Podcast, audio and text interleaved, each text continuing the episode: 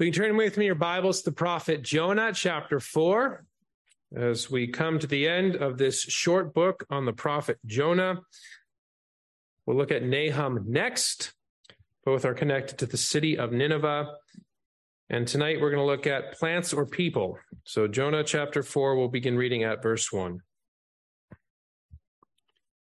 But it displeased Jonah exceedingly, and he became angry. So he prayed to the Lord and said, Ah, Lord, was not this what I said when I was still in my country? Therefore I fled previously to Tarshish. For I know that you are a gracious and merciful God, slow to anger and abundant in loving kindness, one who relents from doing harm.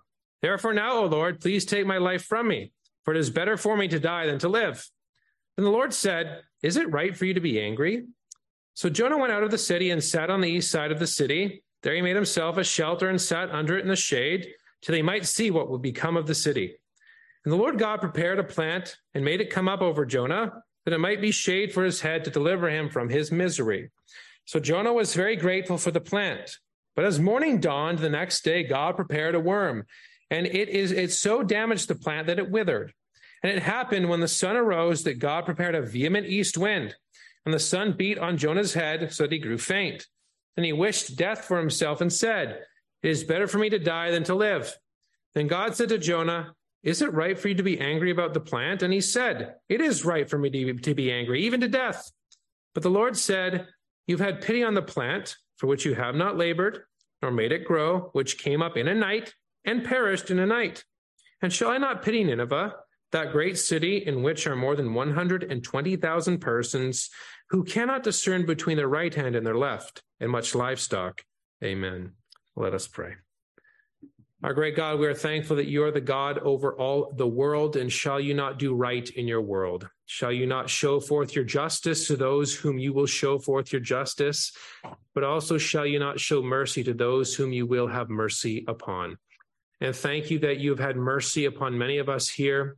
Thank you for your amazing grace to save sinners like us. And we ask that you would forgive us for our anger, forgive us for our pettiness, forgive us for our trivialness, forgive us for not realizing and recognizing that you are the God who is all loving, the God who is love itself, the God who is merciful and gracious, for that is who you are. Please forgive us for uh, being angry when other people receive good things from you, spiritual or temporal. But thank you that you're the God who even forgives us for those petty thoughts that we do have. So thank you for your grace. Thank you for your mercy. You're the one who has the right to be angry with sin, yet you are so very gracious to forgive sinners in the Lord Jesus Christ. So we ask that tonight that you give us illumination by your Spirit, enlighten our hearts. May that day dawn and morning star rise in our hearts uh, to understand further what your word has to say. And may we appreciate your loving kindness and your amazing grace all the more toward undeserving wretches like us. So be with us now by your Spirit, we pray, in the name of Christ. Amen. Well, whether we like to admit it or not, we can all struggle with pettiness and anger over God's goodness. We see people receive things that we want, and rather than rejoice with them, we sulk and get angry that they have good things and we supposedly do not. This can even happen with spiritual things. I remember at seminary, me, myself, and others as well, sulking over the men we understood to be better preachers. And rather than praise God that they were better preachers, we sulked rather than gave God the glory for what he was doing through them or even sulking over churches, sulking over what they're doing, sulking over other things, rather than recognizing the goodness God has shown and God done for others, and also recognize the goodness that God has done for us as well. We can sulk and get angry over those good things. And certainly this is the case with Jonah. The Ninevites have repented. The Ninevites have asked God for mercy. God has given it, and Jonah is angry. We all like to think we are the ones who are concerned about the well being of others. We all like to think that we're more merciful than God, but Jonah 4 says otherwise. If we're anybody in this book, we are Jonah. We're the ones who disobey the Lord God Most High. We're the ones who get petty and angry over the good things that God does. God is the God who is sovereign. God is the God who is just. And God is the God who is merciful. That is the point of the entire book. He has the right over this world, over Israel and the nations, whether to demonstrate his justice or to show undeserved mercy. And he shows that undeserved mercy towards the Ninevites. And it shouldn't be lost on us that Jonah was a prophet to the northern kingdom of Israel during the 8th century, probably around the same time or a little bit before Amos and Hosea. If you remember anything about Israel's history, the northern kingdom was not a good kingdom. There was no king who did right in the sight of the Lord. Every king did evil in the eyes of the Lord. There was disobedience, there was wickedness. And so Jonah received this unique call go to your enemies. No, not just prophesy from Israel, but actually go to your enemies and call them to repentance. And the main purpose and structure of the book is all about God's sovereignty over the nations and God's mercy towards the nations. God's glory is not just for Israel. And there's really two main parts Jonah's resistance, Nineveh's repentance, and they parallel with one another. There's a lot of uh, repetition, a lot of parallelism going on in this book to draw our attention to what God is doing through that petty prophet, uh, Jonah, and what he's doing to show mercy towards the Ninevites. And the problem, I think, uh, in these verses is that we can have unrighteous and petty anger the unrighteous and petty anger of the people of God towards friends and family, but also towards our enemies as well. And it was evident with Jonah. What would have been a great day of rejoicing for any missionary uh, became a great time of sulking for the prophet of Jonah. As he preached, he said, 40 days and it's going to be overtaken. The people repent. And rather than rejoice, he has to groan and become displeased and be angry with the Lord God Most High. And so in Jonah 4, we see that Jonah is angry with the mercy of God. But as we see his anger with the mercy of God, what it does is it magnifies the mercy of God all the more because God is very merciful to Jonah as well. He's been merciful to him already uh, with the fish, uh, but he, uh, with, uh, I guess, vomiting him out of that fish. But he's going to be merciful to him again here uh, as he gently rebukes him concerning his uh, petty ways. So we'll look at this anger of the prophet under two headings this evening. First of all, we'll see when the prophet is angry, verses 1 through 4. Then, secondly, we'll see when the Lord is kind, verses 5 through 11. So, when the prophet is angry and when the Lord is kind. Let's first look at when the prophet is angry, verses 1 through 4. And notice we see the anger of the prophet at the mercy of God. Now, remember the context. Certainly, God gave Jonah a command go to the Ninevites in chapter one. Jonah goes the opposite direction. God sends a storm.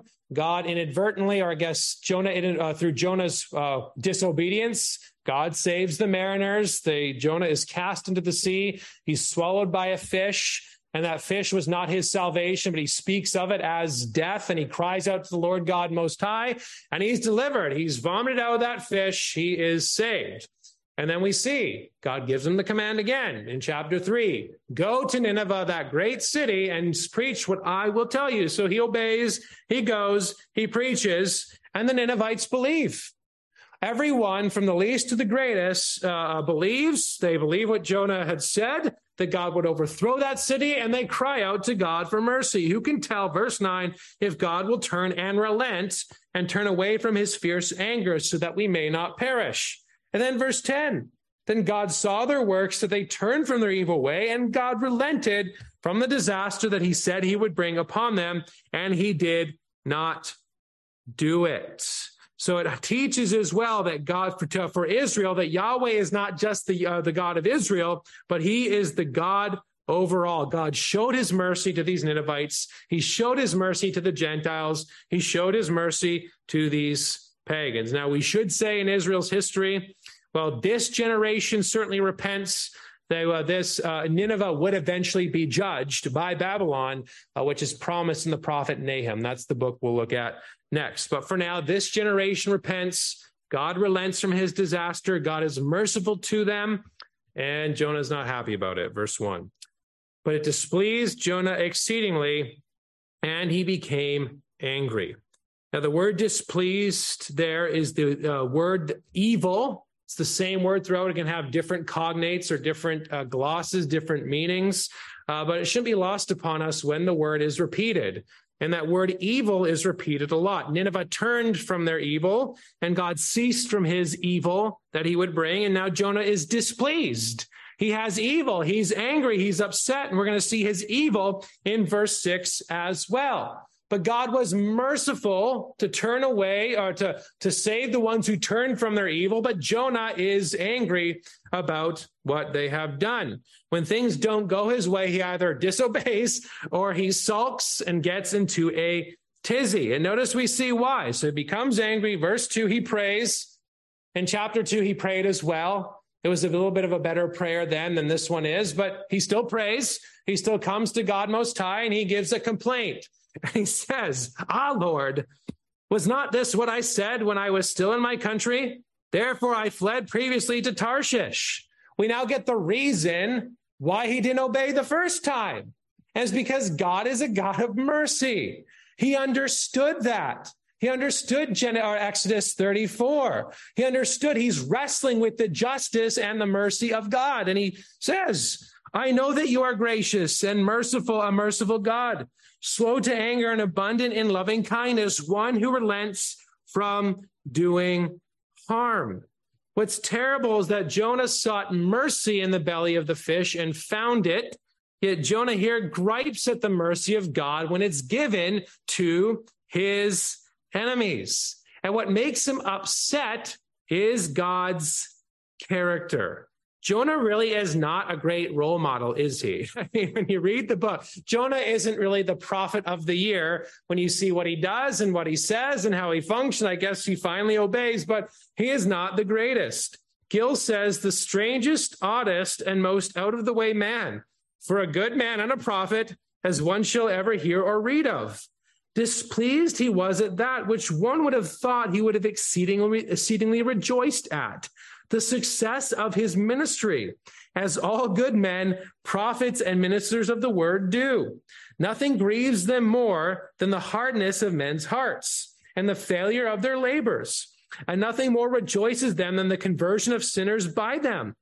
But Jonah is displeased at the repentance of Ninevites through his preaching and at the mercy God showed unto them. I know who you are, O Lord, and you are a God who is gracious and merciful, slow to anger, and abounding in loving kindness. Now, again, this alludes back to Exodus 34. And in Exodus 34, this is during the golden calf incident. Moses goes up to the mountain of the Lord onto Sinai to speak to God Most High.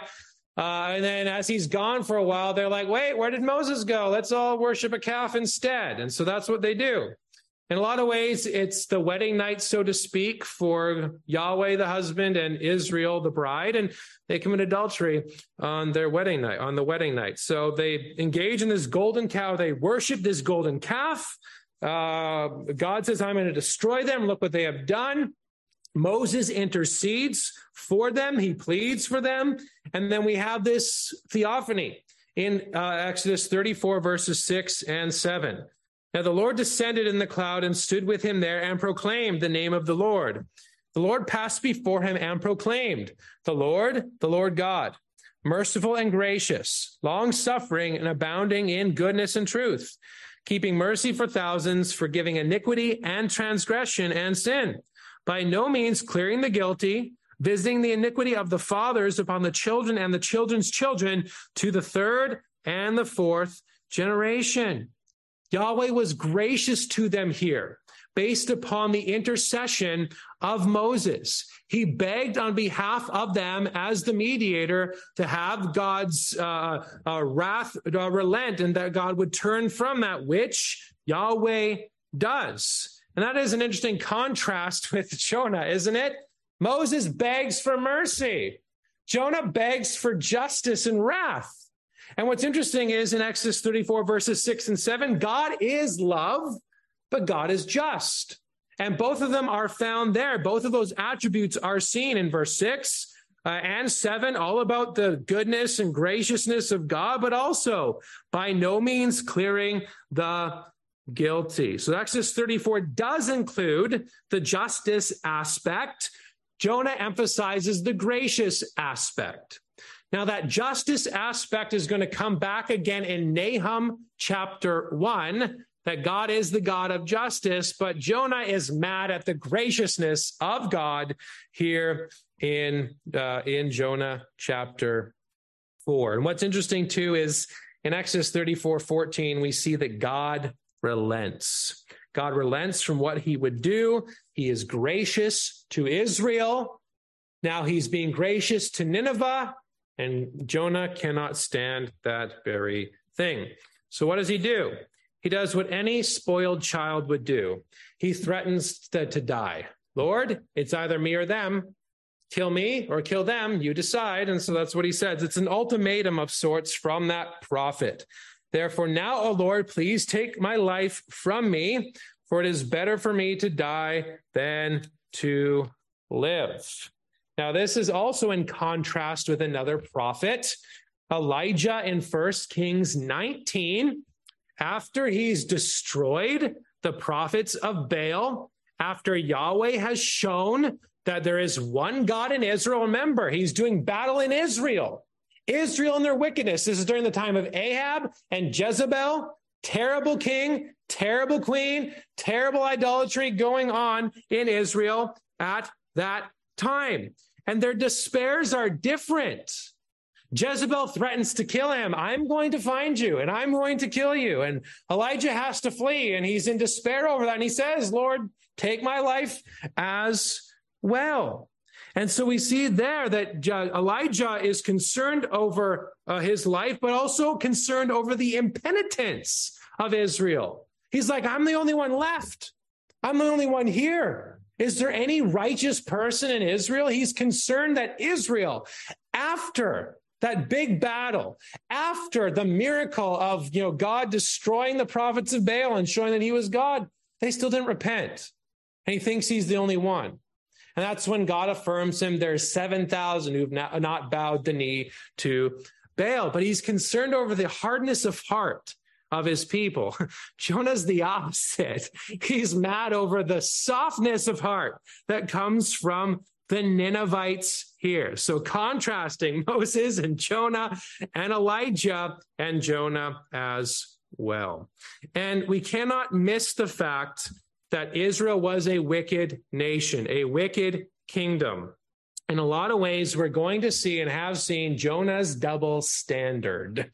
He's okay with Israel for the most part. I mean, we don't see that, but his anger towards Nineveh, the Ninevites really comes uh, as a bit of a, a double standard because Israel was doing wickedness and not repenting, not relenting. But here comes this nation that would do so. So he gives his ultimatum Lord, kill me. It's better for me to die than to live. And the Lord gives him a gentle rebuke in verse 4. And the Lord said, Is it right for you to be angry? And obviously, the answer to that question is no. It is not right for him. There's only one who has the right to be angry in this world. There's only one who has the right to be merciful in this world. Notice he says, The Lord don't miss the fact as well that throughout the book, uh, the name of the Lord changes depending on who's being talked about and what uh, the, the, when it, and also referring to the work of God, the Lord, as he's speaking to Jonah. And then we'll see how God said in verse nine, the God overall, but it's the covenant name of the Lord, the Lord who's speaking to him, who's entered into that relationship with Israel. And Jonah is that prophet of Israel. Is it right for you to be angry? Who has the right to be angry? I think one application we can take away is the problem of unrighteous anger. There is the reality of righteous anger that is legit sometimes when it stems from a holy zeal for God's name, but most of the time our anger isn't ever this, is it? Most of the time it's pettiness. Most of the time, it's frustration. Most of the time, we put ourselves in the stead of God as the judge. That's what anger is. When we get angry at things, whether just or unjust, we put ourselves in the judgment seat, which is resolved or uh, reserved for God. That's why he says, Vengeance is mine, says the Lord. And it is, uh, we can sort of understand when people get angry at anger inducing things and frustrations. We sort of get that. And we do get that because we live in a fallen world. Still doesn't necessarily make it right. What's worse is when we get anger over the good things God does. This is why coveting is so very heinous, isn't it? So why envy is so very awful, isn't it? Because we get angry at the goodness of God towards others and we fail to see the goodness of God towards us. We fail to recognize that God has placed us in specific situations and specific purposes for our good, and He might be withholding something from us for our good. Sometimes we ask God for us for certain things, and He might be withholding that very thing to protect us and keep us, because that thing might very much ruin us. So we ought not to covet.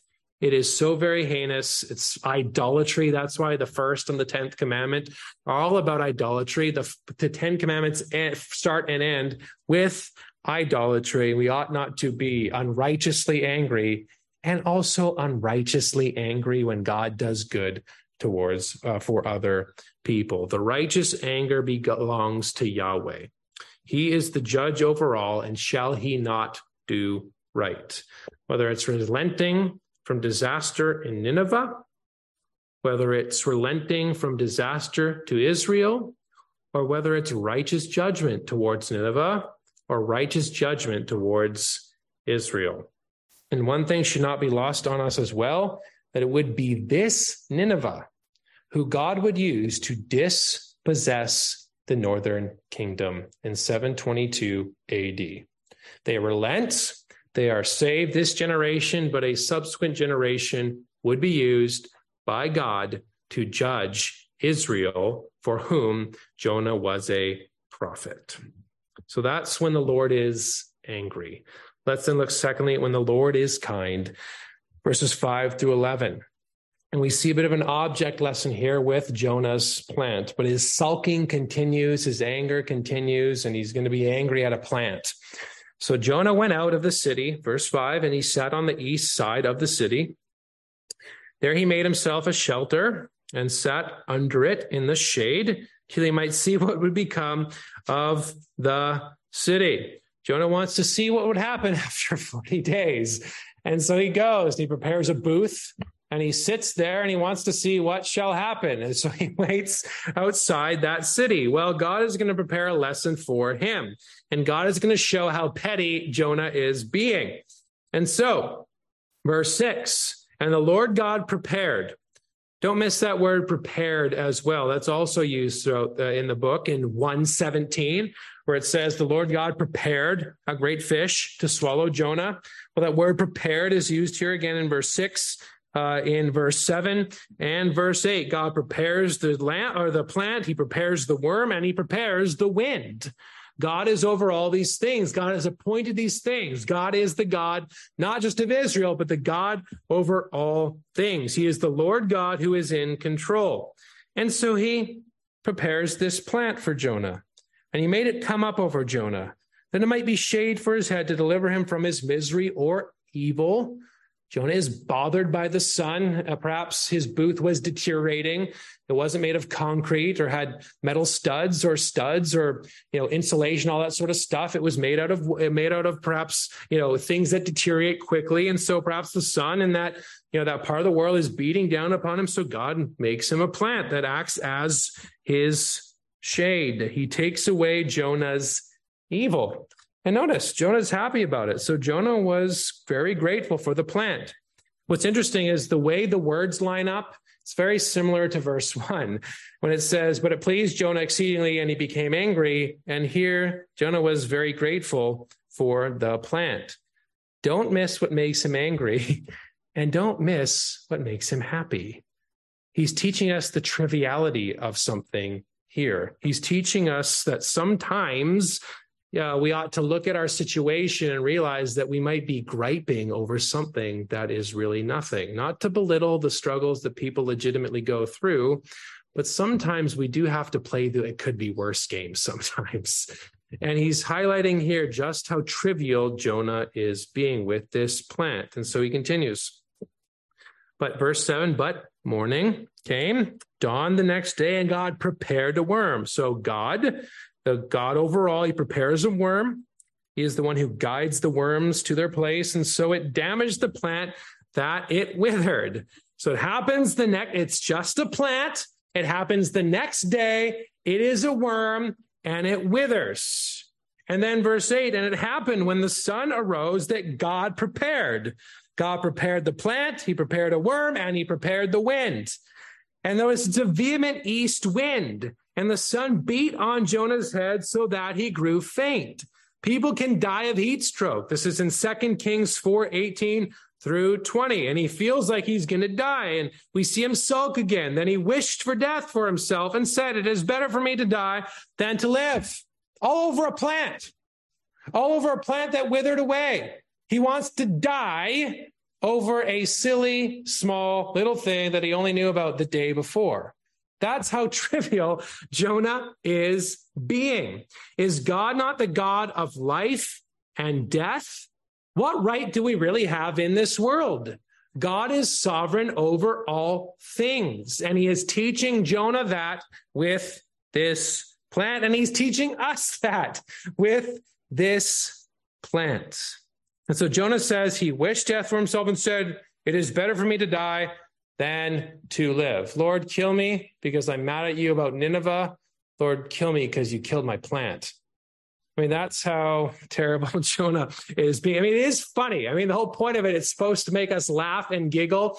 But as we read things in the Bible that are supposed to be funny, they're also very deadly serious, aren't they? And it is very deadly serious about how trivial God's people can be. Ninevites were saved, but my plant. And so what happens? God says to Jonah, verse 9, is it right for you to be angry about the plant? And Jonah says, Yes. He said, It is right for me to be angry, even to death. Jonah is acting as a spoiled little child, as a spoiled little brat. And what about Nineveh? Verse 4 Is it right for you to be angry about Nineveh? Doesn't say anything there. Is it right for you to be angry about the plant? Yes, it is right, O Lord, that you killed my precious hydrangea or whatever it was. You killed that and took it away. Thank you. It is my right. And God is so very gracious with us, isn't he? When we're being petty and angry and trivial. Notice what he says in verses 10 and 11. But the Lord said, You have had pity on the plant for which you have not labored nor made it grow, which came up in a night and perished in a night. It shows Jonah's double standard. The plant was trivial in comparison to Nineveh. And brethren, God postpones Nineveh's judgment. Yes, their judgment would come, and Nineveh would never rise again. But just as God postponed Nineveh's judgment, would he not postpone Israel's if they had repented? Again, we have to not miss the fact that who Jonah was writing for, not where he went to, but who Jonah was writing for, would have been the northern kingdom, would have been the people of Israel. And if God is gracious to the Ninevites and he postpones their judgment, shall he not be gracious to Israel should they repent? And God goes on to say and speak about the Ninevites. I mean, he does say in verse 10 that you didn't make it. It came up in a night. I did all of this for you. And God is really highlighting here implicitly that he is the one who labored and made this world in the space of six days, and everything belongs to him. Yes, even the wicked for the day of doom. Proverbs chapter 16. All things are for God and for his glory whether it's the reprobate to manifest his justice or whether it's the elect to manifest his mercy mercy. All of it is for god most high. We have very little right over that. This is where we think we're more merciful than god. Not we but yeah maybe we maybe us maybe you were in that boat before. How could god send all those people to hell? How could god do such a thing like that? Is he not the god overall? And shall he not do right Shall he not in his justice, righteous judge, justice, righteously punish sin, he must righteously punish sin. But he also is pleased to be merciful towards sinners. And the beauty is in the gospel of Christ, we see God's justice and mercy come together. In the cross of Christ, Christ stands in the stead of his people, and the wrath of God, the justice of God, is poured out upon Christ in the stead of sinners, that sinners might have mercy in him, that sinners might not have the wrath of God poured out upon us. That's why in Christ we are justified. We are righteous before him. We have Christ's righteousness that has been imputed to us, and we have a righteousness that is not our own. God is just and God is merciful. And we see that mercy and justice come together in the cross of Christ. And then notice verse 11. He continues on with that object lesson. Verse 11, and shall I not pity? And that word pity is the, is, the, is the verbal form of loving kindness. Shall I not be gracious? Shall I not be kind to them? That great city, which are more than 120,000 people who cannot discern between their right hand and their left, and much livestock. What he's saying here is who has the greater mercy? Who has greater loving kindness? Who is the compassionate God? who is the one who is slow to anger and abounding in steadfast love, even towards you, Jonah. Even towards you, Israel, should you repent and turn to me, I will relent of the disaster that is about to come upon you. Otherwise, I must righteously and justly punish sin. And the reason he ends with the livestock, that is, livestock is more important than plants, right? and people are more important than livestock. There is a created order, and some things are more important than others. Jonah, why are you so grumpy about your plant when there's 120,000 people who have repented and there are livestock in the city? Are they of not more value than the plant? Where is your where is your kindness? Where is your graciousness? And perhaps Jonah ends with this question to cause us to stop and think. Are, is, are people not of more value than plants? It's for us to be struck with our own unrighteous anger, where we would be more angry over a plant. Are, our livestock and people, are they not more valuable than that plant? Now, we don't have how Jonah reacts to that, but Gill suggests no answer coming, but it being included is Jonah's sort of forgiveness and Jonah's redemption.